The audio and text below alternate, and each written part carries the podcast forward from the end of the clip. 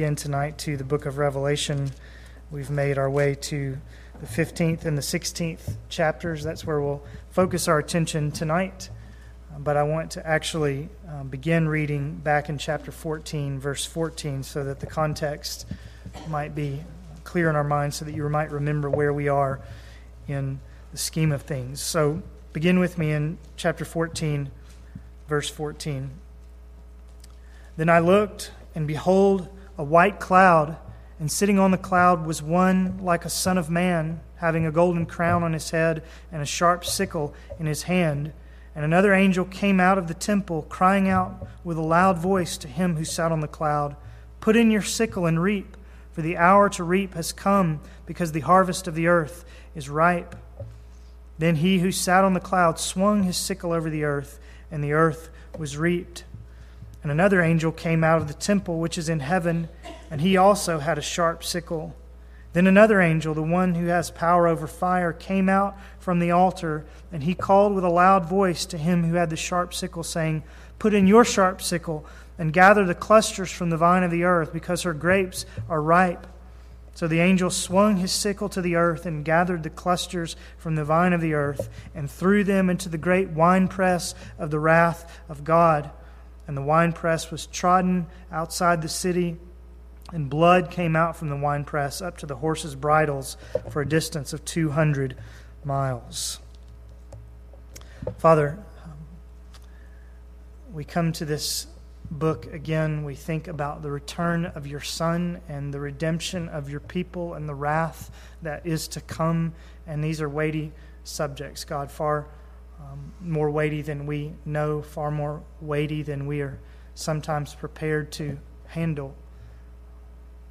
So, God, tonight, with all the other things uh, in our minds, I pray that you would help us uh, to feel, to sense the weight of this passage, these truths in chapter 14 and in the two, two chapters to follow. God, help us to sense what you are saying, to, to understand, and to act accordingly. we ask in Jesus' name. Amen. I'm not a big um, user of the latest technology. Some of you know that. I have a dumb phone, not a smartphone. I'm not on Twitter, and gasp, I'm not even on Facebook. Um, but there's one piece of modern technology that I do employ and that I do enjoy, namely Google Reader. Some of you perhaps use that as well. Uh, it's really neat. I tell it what newspapers I want to read, and they deliver them to my fingertips every day as new articles pop up. All the latest headlines come right to my homepage. Uh, and one of the really helpful things about that format, besides the fact that the information just comes to me, is that there are always two levels of information.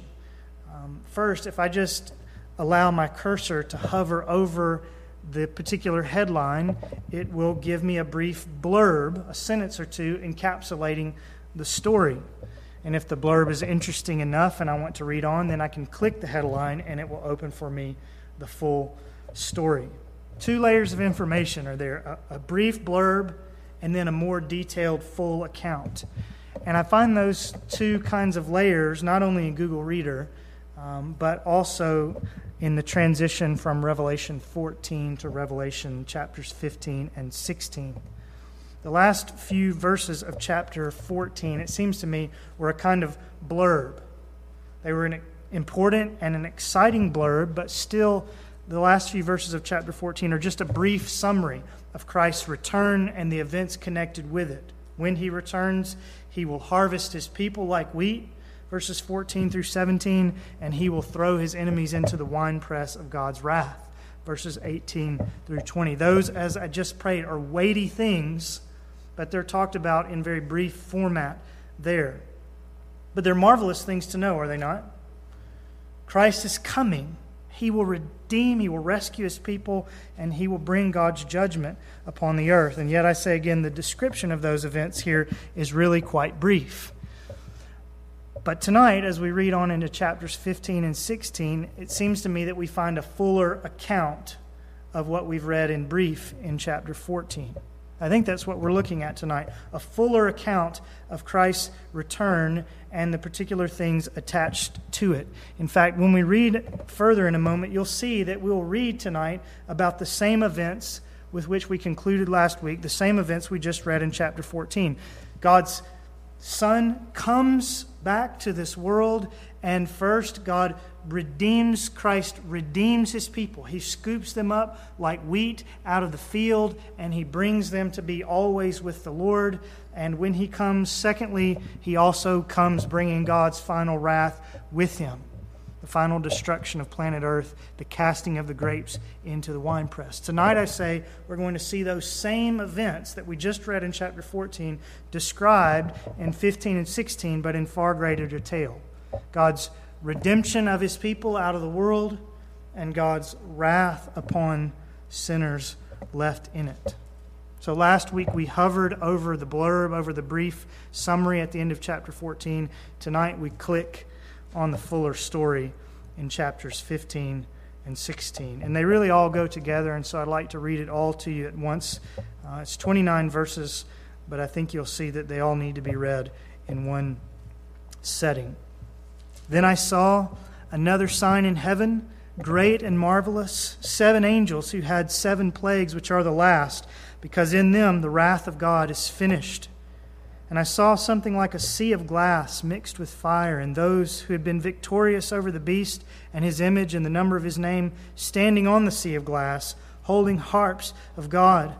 And they sang the song of Moses, the bondservant of God and the song of the Lamb, saying, Great and marvelous are your works, O Lord God Almighty.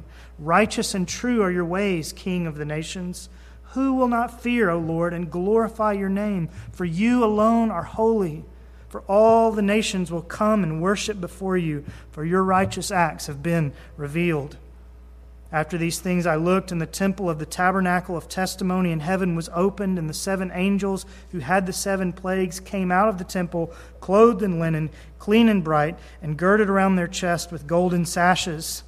Then one of the four living creatures gave to the seven angels seven golden bowls full of the wrath of God, who lives forever and ever. And the temple was filled with smoke from the glory of God and from his power, and no one was able, able to enter the temple until the seven plagues of the seven angels were finished. Then I heard a loud voice from the temple saying to the seven angels, Go and pour out on the earth the seven bowls of the wrath of God. So the first angel went and poured out his bowl on the earth, and it became a loathsome and malignant sore on the people who had the mark of the beast and who worshipped his image. The second angel poured out his bowl into the sea, and it became blood like that of a dead man, and every living thing in the sea died. Then the third angel poured out his bowl into the rivers and the springs of waters, and they became blood. And I heard the angel of the water saying, Righteous are you who are and who were, O Holy One, because you judge these things.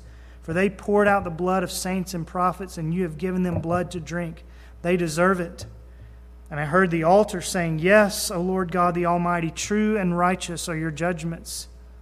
The fourth angel poured out his bowl upon the sun, and it was given to it to scorch men with fire. Men were scorched with fierce heat and they blasphemed the name of God who has the power over these plagues, and they did not repent so as to give him glory. Then the fifth angel poured out his bowl on the throne of the beast, and his kingdom became darkened, and they gnawed their tongues because of pain, and they blasphemed the God of heaven because of their pains and their sores, and they did not repent of their deeds. The sixth angel poured out his bowl on the great river, the Euphrates, and its water was dried up, so that the way would be prepared for the kings from the east. And I saw coming out of the mouth of the dragon, and out of the mouth of the beast, and out of the mouth of the false prophet, three unclean spirits like frogs. For they are spirits of demons, performing signs which go out to the kings of the whole world to gather them together for the war of the great day of God the Almighty. Behold, I am coming like a thief. Blessed is the one who stays awake and keeps his clothes so that he will not walk about naked and men will not see his shame. And they gathered them together to the place which in Hebrew is called Har-Mageddon. Then the seventh angel poured out his bowl upon the air, and a loud voice came out of the temple from the throne, saying, It is done. and there were flashes of lightning and sounds and peals of thunder, and there was a great earthquake, such as there had not been since man came to be upon the earth. So great an earthquake was it, and so mighty. The great city was split into three parts, and the cities of the nations fell. Babylon the Great was remembered before God to give her the cup of the wine of his fierce wrath. And every island fled away, and the mountains were not found. And huge hailstones, about 100 pounds each, came down from heaven upon men, and men blasphemed God because of the plague of the hail, because its plague was extremely severe.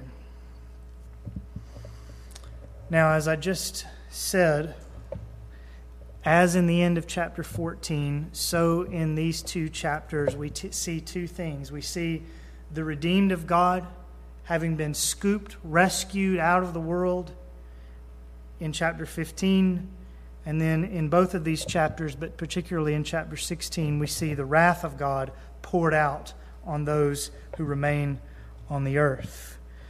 And those two topics really just form the two halves of the sermon tonight. It's really simple. We're going to think of the redeemed of God and we're going to think of the wrath of God. So, first of all, think with me again about the redeemed of God. These who we read last week were scooped up and caught up together with Jesus in the clouds, reaped from the earth like wheat. Tonight we see them again primarily in chapter 15, verses 2 through 4. And we see them tonight standing on a sea of glass with harps in their hands, singing the song of Moses and the song of the Lamb. This is the situation of God's people in those moments immediately following their being caught up in the air. In those moments when planet Earth is coming apart at the seams, God's people are safe and God's people are singing. And I want you to think about both of those facts. First of all, note well that the redeemed of God here are safe. Hell seems to be breaking loose beneath their feet, doesn't it? They're standing on this pavement of glass in heaven, and beneath them, everything is coming apart. These seven angels stand poised in chapter 15, verse 1, with seven plagues in their hands, and those plagues in those golden bowls are eventually poured out and the waters of the world are upheaved. The sky is raining fire and hailstones. Men and women are gnawing their tongues and blaspheming God because of the pain that they're in. A great ocean of men is gathering in chapter 16 for this final battle on planet Earth. Everything is going haywire. But look here at the people of God.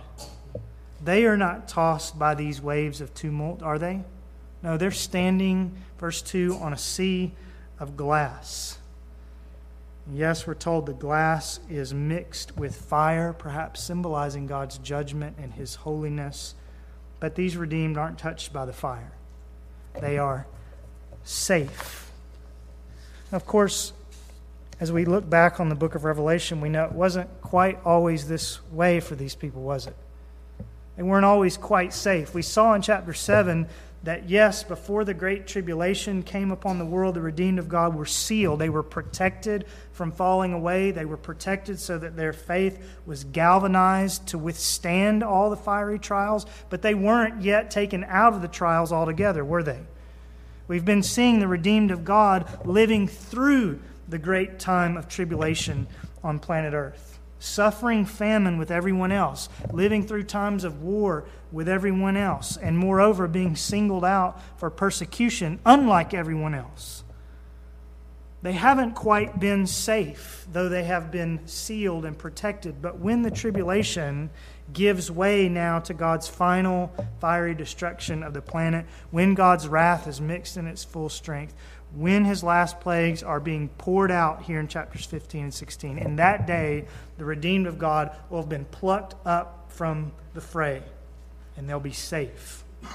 Isn't that good to know? In this world, you will have trouble, Jesus said famously. And if you live long enough, if you live into these chapters 8 and 9 and following in the book of Revelation, you will have great, great trouble. There are horrible woes that take place in the Great Tribulation, which are sobering and are shuddering if we take them seriously. In this world, you'll have trouble, and some of God's people will have great trouble, great tribulation.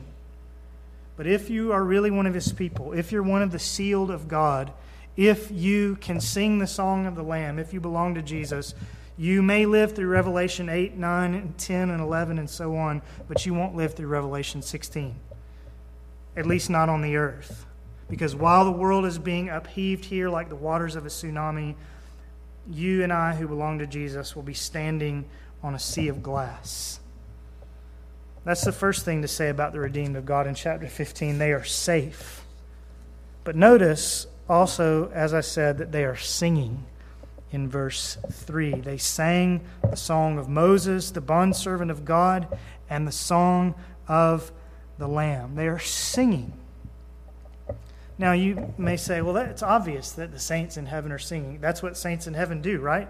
They sit on clouds, they have harps in their hands, just like here, and they sing. That's what heaven's all about, right? So we shouldn't be surprised that they're singing. But I want you to remember that these particular saints that we're looking at were just pulled out of the world, and that the world they were pulled out of was splitting apart like an open grave. They are singing in the midst of utter chaos that has gone on beneath and behind them. And yet, here's what I find so helpful we don't find these saints here having been plucked up out of the world and seeing everything crumble around them. We don't find them crying in their sleeves, do we? We don't find them crying over the loss of their homes or the destruction of their beautiful gardens. We don't find them so sad that they're having to leave behind their nest eggs. We don't find them like Lot's wife here, do we? Remember Lot's wife? Jesus said, Remember her.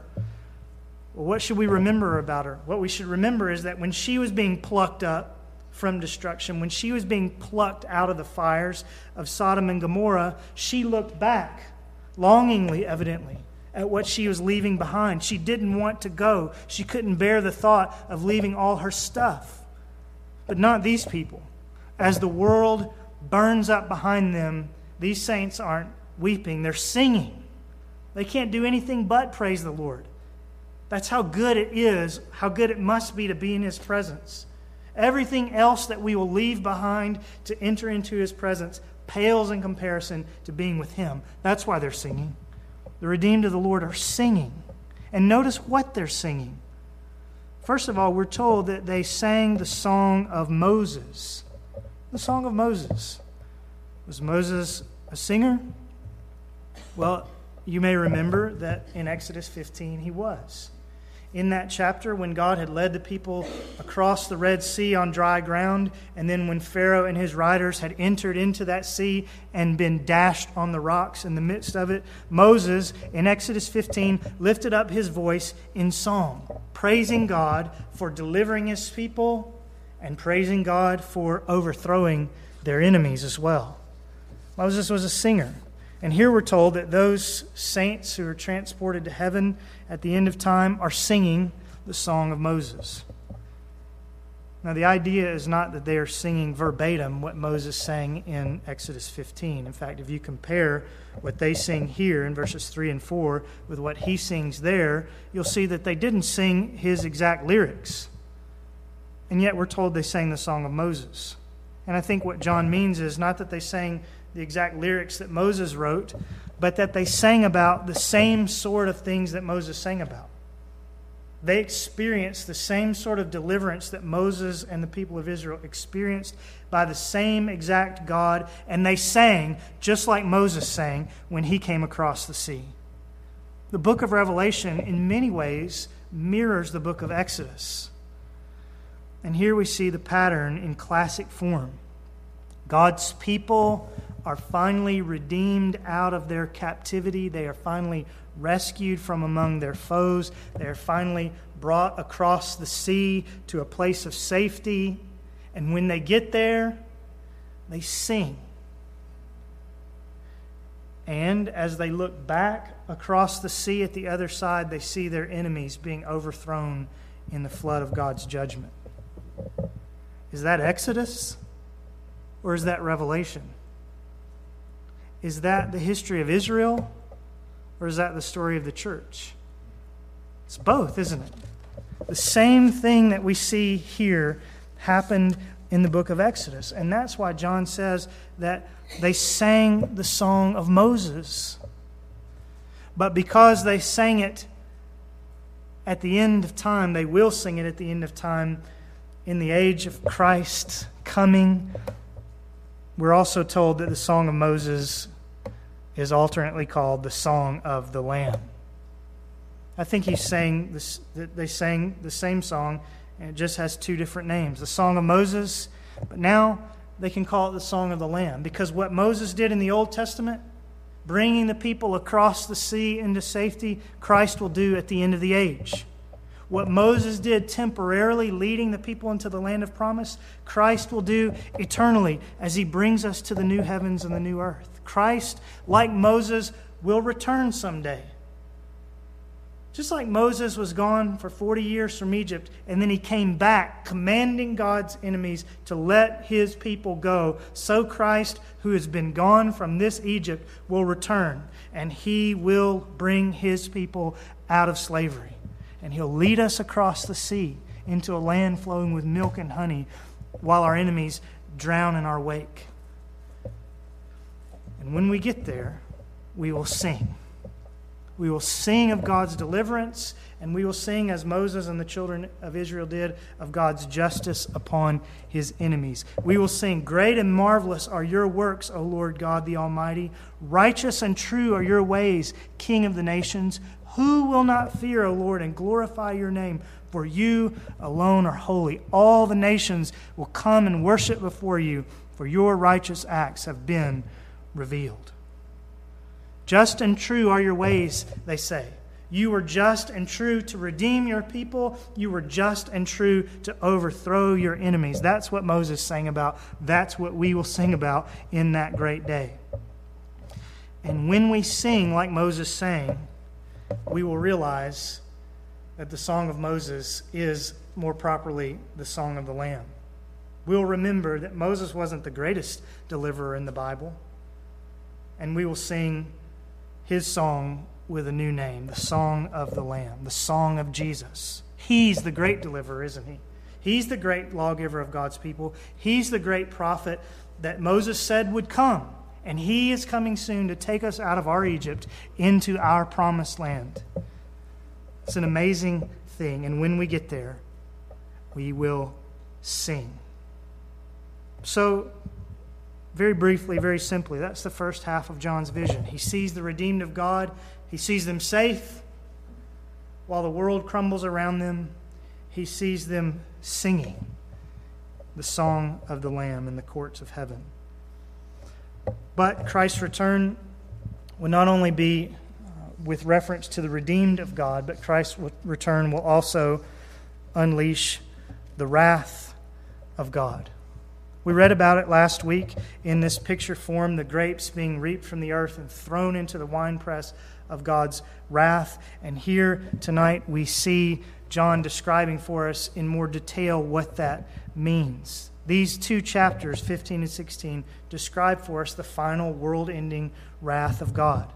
The plagues that are described here are not, it seems to me, just a continuation of the great tribulation that we've seen before.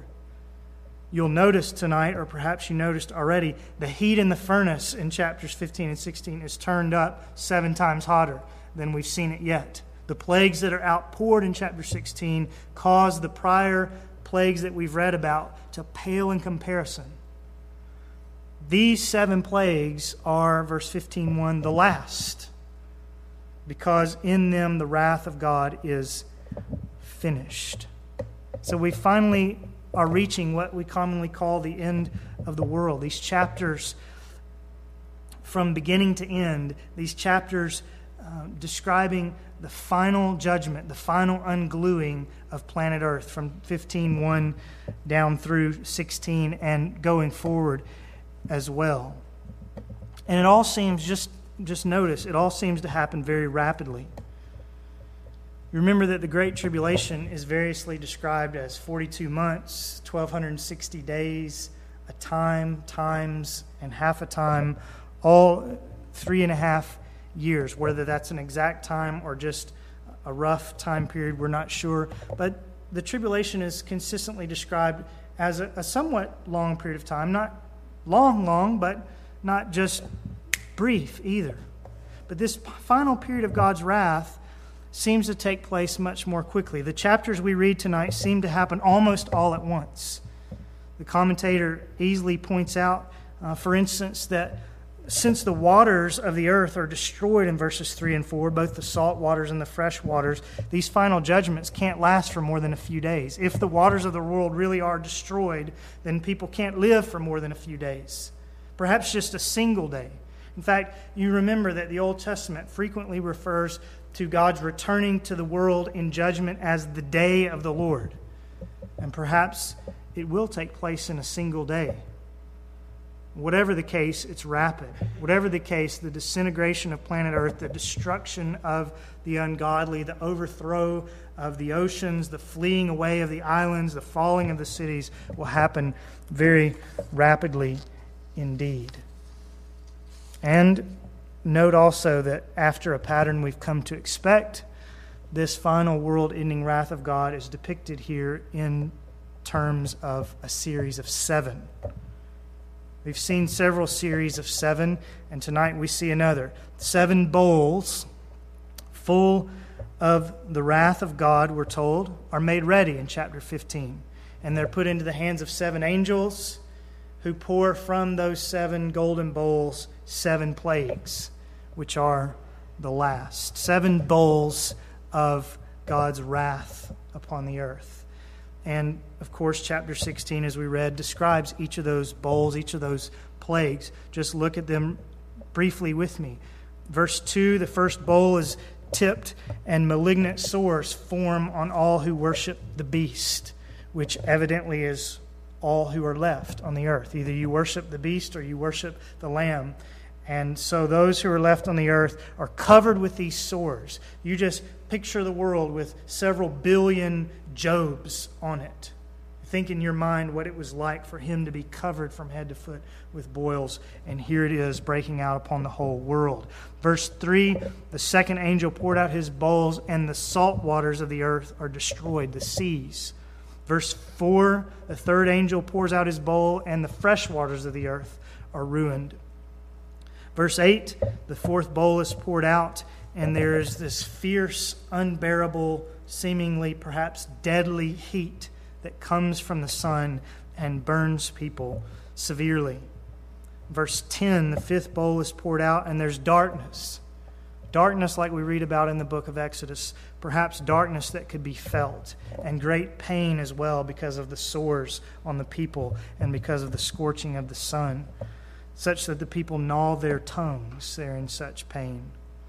Then in verses 12 through 14, a great army is gathered for a great and final battle on planet Earth. And then the seventh bowl is upturned in verses 18 through 21, and we read this There were flashes of lightning, and sounds and peals of thunder, and there was a great earthquake, such as there had not been since man came to be on the earth. So great an earthquake was it, and so mighty. Verse 20 Every island fled away, and the mountains were not found. Verse 21 Huge hailstones, about 100 pounds each, came down from heaven upon men, and men blasphemed God because of the plague of the hail. So these are the seven plagues, which are the last. These are God's instruments for dissolving the created order, for pouring out his judgments on sinful humanity. This is the wrath of God in full display on the created order.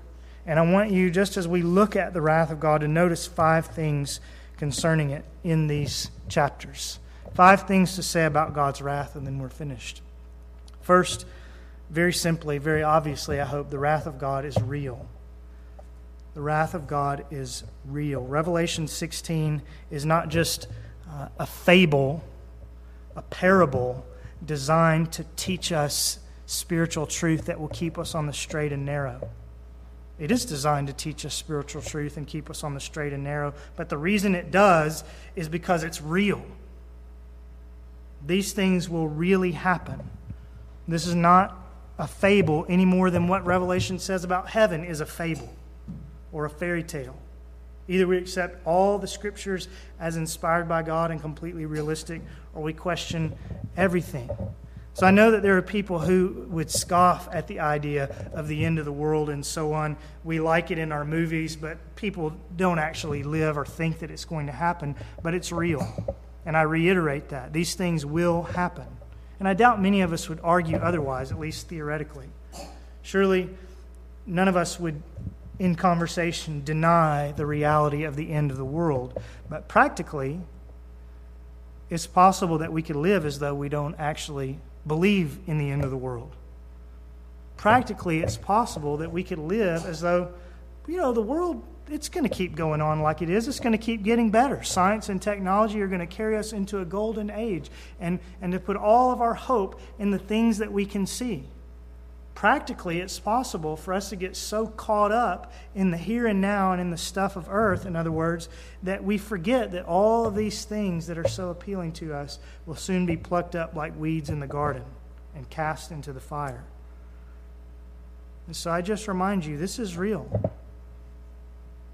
Peter says that the world will be engulfed in flames, and what sort of people ought you to be, considering that all these things will be destroyed in this way?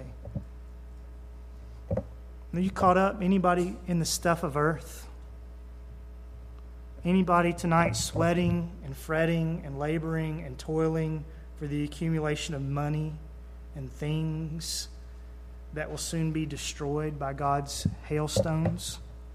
Those things, material things, money, are not bad in and of themselves. In fact, the Bible tells us to treat them as gifts from God. But woe to us if we hold them so tight that, like Lot's wife, we'd almost wish the end of the world away because we so love our stuff. The wrath of God is real, and the stuff of this world is perishing. That's the first thing. Secondly, notice that the wrath of God is not only real, it's relentless. It's relentless. As we read through chapter 16, you may have noticed that the various plagues sounded familiar. You may have even said to yourself, didn't we read about these same sorts of plagues back in chapters 8 and 9 when these seven trumpets were blowing? And we did. Those chapters also spoke of plagues on fresh water and salt water, plagues on the sun, a great army gathered for war. The similarities are so striking, in fact, between the seven trumpets and the seven bowls that many commentators conclude that the plagues of the seven trumpets and the plagues of the seven bowls are just two descriptions of the same thing. But I want you to note well that in chapters 8 and 9, only a third of the waters were struck. And only a third of the sun was plagued, and only a third of mankind was killed. But tonight we read in verse 3, six, chapter 16, every living thing in the sea died. All the fresh waters, verse 4, seem to be affected. And eventually we're going to see that all men, both the small and the great, will be killed in this battle that's portended here in chapter 16. The plagues of the Great Tribulation that we read about before were remedial, they were limited. They only went so far because they were simply warnings of God's great and final wrath to come. But when that final wrath is poured out, it will no longer be remedial, it will be relentless. It will no longer be a third of the earth or a third of the sea or a third of the sun, but everything in this world will be disintegrated. The full cup of God's anger will be poured out, and there will be no place to escape. Let us never read the book of Revelation and think, well, you know, things will probably turn out okay. No, a day is coming when literally everything we see will be gone, incinerated in God's wrath. The wrath of God is real, it is relentless. Thirdly, notice in chapter 16 that the wrath of God is right. It's right. Listen to these startling words beginning in verse 4. Then the third angel poured out his bowl into the rivers and the springs of waters, and they became blood. And I heard the angels, the angel of the waters, saying, Righteous are you who are and who were, O Holy One, because you judge these things. For they poured out the blood of saints and prophets, and you have given them blood to drink. They deserve it. And I heard the altar saying, Yes, O Lord God the Almighty, true and righteous are your judgments. Those are shocking words, aren't they? People are being crushed by hailstones. People are lamenting greatly over the pain that they're in, and this angel says they deserve it. Certainly not politically correct words, are they? You can just picture this angel being quoted in the broadcast media in those final days, and all sorts of politicians and pundits calling for him to make a public apology for his insensitivity towards all these people. But what he's saying is exactly the right sentiment in that day. When it comes time for God to pour out his judgments, all that we will be able to say to God is, True and righteous are your judgments. Now, we're not there yet, are we? We live in an era of God's redemptive history in which our primary attitude toward even the greatest of sinners is to say with the Apostle Paul, My heart's desire, and my prayer for them is for their salvation. That should be our heart. We should be like Abraham when he knew that God was pouring out fire upon Sodom and Gomorrah, and he pleaded with God, If there's this many people, if there's this many people, if there's this many people, will you not spare the city? So we live in an era of history in which our thought should be God, stay your hand, show your mercy. But a day is coming where he won't stay his hand, and he won't show his mercy to those on the earth any longer. We also live in an era of God's history where it's not so easy for us to see what is God's judgment and what is not his judgment. It's not so easy to see what God may be working in someone's life for their salvation or what he may be sending as evidence that they're reprobate. And so it's probably not wise for us on most occasions to pontificate on the reasons why an earthquake struck or why so and so had a heart attack. But a time is coming when we will know what God's purpose is. And when we will say, I think, with the angel, Righteous are you, O Holy One, because you judged. They deserve it. A time is coming when God's judgments will be plain. Now, I don't think in heaven that we'll ever lose our humility in this regard. I don't think we will be in heaven and ever not want to say, Oh God, I deserve that judgment too. I think that will always be in our heart. But somehow, with that humility intact and even perfected in heaven, we will also call God's judgments true and righteous. We'll sing the song of Moses, praising God both for his redeeming his people and for his avenging his enemies as well. And we'll say it, we'll sing it, not because we're vindictive, but simply because, from the vantage point of heaven, it will be clearer than ever that God's judgments, God's wrath, is right. Fourthly, we need to note well that God's wrath is ready. God's wrath is ready to be poured out at any time. That's the import of verse 15, where Jesus himself says, Behold, I'm coming like a thief. Blessed is the one who stays awake and keeps his clothes so that he will not walk about naked and men will not see his shame. He could come anytime. That's what he's saying here. No one knows the day or the hour, he told us in the Gospels, not even the angels in heaven or the Son of Man himself. And so the reality is, it's possible that the angels of chapter 15, verse 1, are in place even as we speak tonight, bowls in hand, simply waiting for the signal that those bowls be upturned. And so the lesson is simple we mustn't sleep on these matters. We mustn't go on living as though things will always be the way they are now. Most of us are fairly healthy. We live fairly comfortably.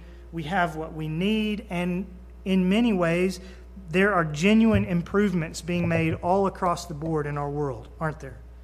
We're so thankful for technology and medicine and the advancements that we have. And that comfort may continue for another 500 years, for all we know that increase of knowledge and technology may increase for 500 more years. Or it may come crashing down tonight. We simply don't know. I'm coming like a thief, Jesus said. And when he comes, remember, he not only will rescue us, but he'll pour out God's wrath on this world. And so we must hold loosely to the things of this world. We must be urgent about eternity. We must be urgent about our own souls and about the souls of others. For behold, I'm coming like a thief, Jesus said. So, I ask you again, as I often do, and as I have several times in this book of Revelation, are you certain that when he comes, you will be safe and that you will be singing? And I ask you if there's someone you know who won't be if Jesus comes back sooner than you think? And do you feel a sense of urgency about that person? You can't save them. You can't beat them over the head with the Bible long enough to make them come to Christ. But do you feel a sense of urgency that makes you pray, that makes you look for opportunities, that makes you weep for their soul? The wrath of God could be poured out any day now. The bowls, for all we know, are ready waiting simply for God's command. And if the bulls are ready, then we must be ready too. So then, the wrath of God is real, it is relentless, it is right, it is ready. But finally, we need to say that the wrath of God is not redemptive. It's not redemptive. Sometimes we may think to ourselves that when it all finally comes down, when the earth begins to shake and the stars begin to fall, then people will finally come to their senses, and then people will come to Christ, and then people will repent. But we saw, as we looked at the Great Tribulation already, that that's not necessarily the paradigm. Let me read to you again from chapter 9, verses 20 and 21. After the trumpets had blown and the these remedial plagues had been poured out, we read, the rest of mankind who were not killed by these plagues did not repent of the works of their hands so as not to worship demons and the idols of gold and silver and of brass and of stone and of wood, which can neither see nor hear nor walk. And they did not repent of their murders, nor of their sorceries, nor of their immorality, nor of their thefts. Even during that period of remedial judgment, the general tenor of people is, I'm not going to repent. And that same hardness of heart is even more emphatic here in chapter 16 as we read about God's final judgments. Look at verse 9. Men were scorched with fierce heat, and they blasphemed the name of God who has the power of these plagues, and they did not repent so as to give him glory. Verse 11 they blasphemed the God of heaven because of their pains and their sores, and they did not repent of their deeds. And then verse 21 huge hailstones, about 100 pounds each, came down from heaven upon men, and men blasphemed God because of the plague of the hail, because its plague was extremely severe. We're not given even one hint in this chapter that anybody turns to God. They all as we read in Romans 3, have turned aside. There's none of them who's righteous. There's none of them who seeks God. They all together have become useless and they will not repent. That seems to be the end times pattern. Men do not repent toward God, they blaspheme Him instead. And again, it's the book of Exodus repeated all over again, isn't it? It's Pharaoh's hardness of heart repeated all over again, isn't it? How many times would you have thought, just reading through the book of Exodus, that Pharaoh would finally come to his senses, that he'd finally tuck his tail between his legs, he'd finally bow his knees after all these plagues, and he would finally repent and let the people go? How many times does it look like he's just at the cusp of doing that? And every time, he hardens his heart. And what we're being told here in Revelation is that the men of those days will be like Pharaoh himself. It will be this way in the great and terrible day of the Lord. It won't be a day of salvation, it will be a day of unmitigated wrath, where they will blaspheme God, verse 11, and will not repent of their deeds. Now, let me say a couple of things regarding that. First of all, if they won't repent in those last days, then we better get the good news to them now, hadn't we? We better get the good news to them while perhaps hearts are still soft. But let me also read that verse 11 again to you they did not repent of their deeds. And before we close, let me remind you that the people about whom that is written were ordinary people. This chapter and these plagues are not just about murderers and rapists, but they're about all mankind who refuses to bow the knee to God. This chapter is about our neighbors and our co-workers and the people who sell us groceries. These horrible plagues are not just reserved for serial killers and for child molesters. They are reserved for all sorts of people who simply refuse to repent of their deeds and to give God glory. Their faces, if we could see them in Revelation 16, would look a lot like ours. Just average people in Cincinnati, average people in Europe, average people in Africa who will not repent. They look like us. And that prompts me to ask tonight, before we finish, if there's anyone in this room who's harboring unrepentant sin yourself. This chapter is a warning to us all. Anyone who's drifting tonight, anyone who's on a slippery slope tonight and you know that you're not where you need to be, but you, you won't repent so as to give glory to God. Anyone in this room tonight who's been getting angry lately, like these people here, because someone's putting their finger on some habit of sin in your life. If Revelation 16 is about ordinary people, it could be about you, and it could be about me. And so I plead with you don't harden your heart. Don't become like Pharaoh. Don't become like these people. A day is coming when the universal posture on planet Earth will indeed be they did not repent. But it needn't be that way for you today. You and I are living, aren't we, in a day of grace? We are living in the time of God's mercy, not his wrath. The lights may go out on planet Earth any day now, but they're still on tonight. And so while it's still today, let's heed God's warnings in this chapter and not go down the road of hard heartedness ourselves. Let it never be said of any one of us, they did not repent so as to give glory to God.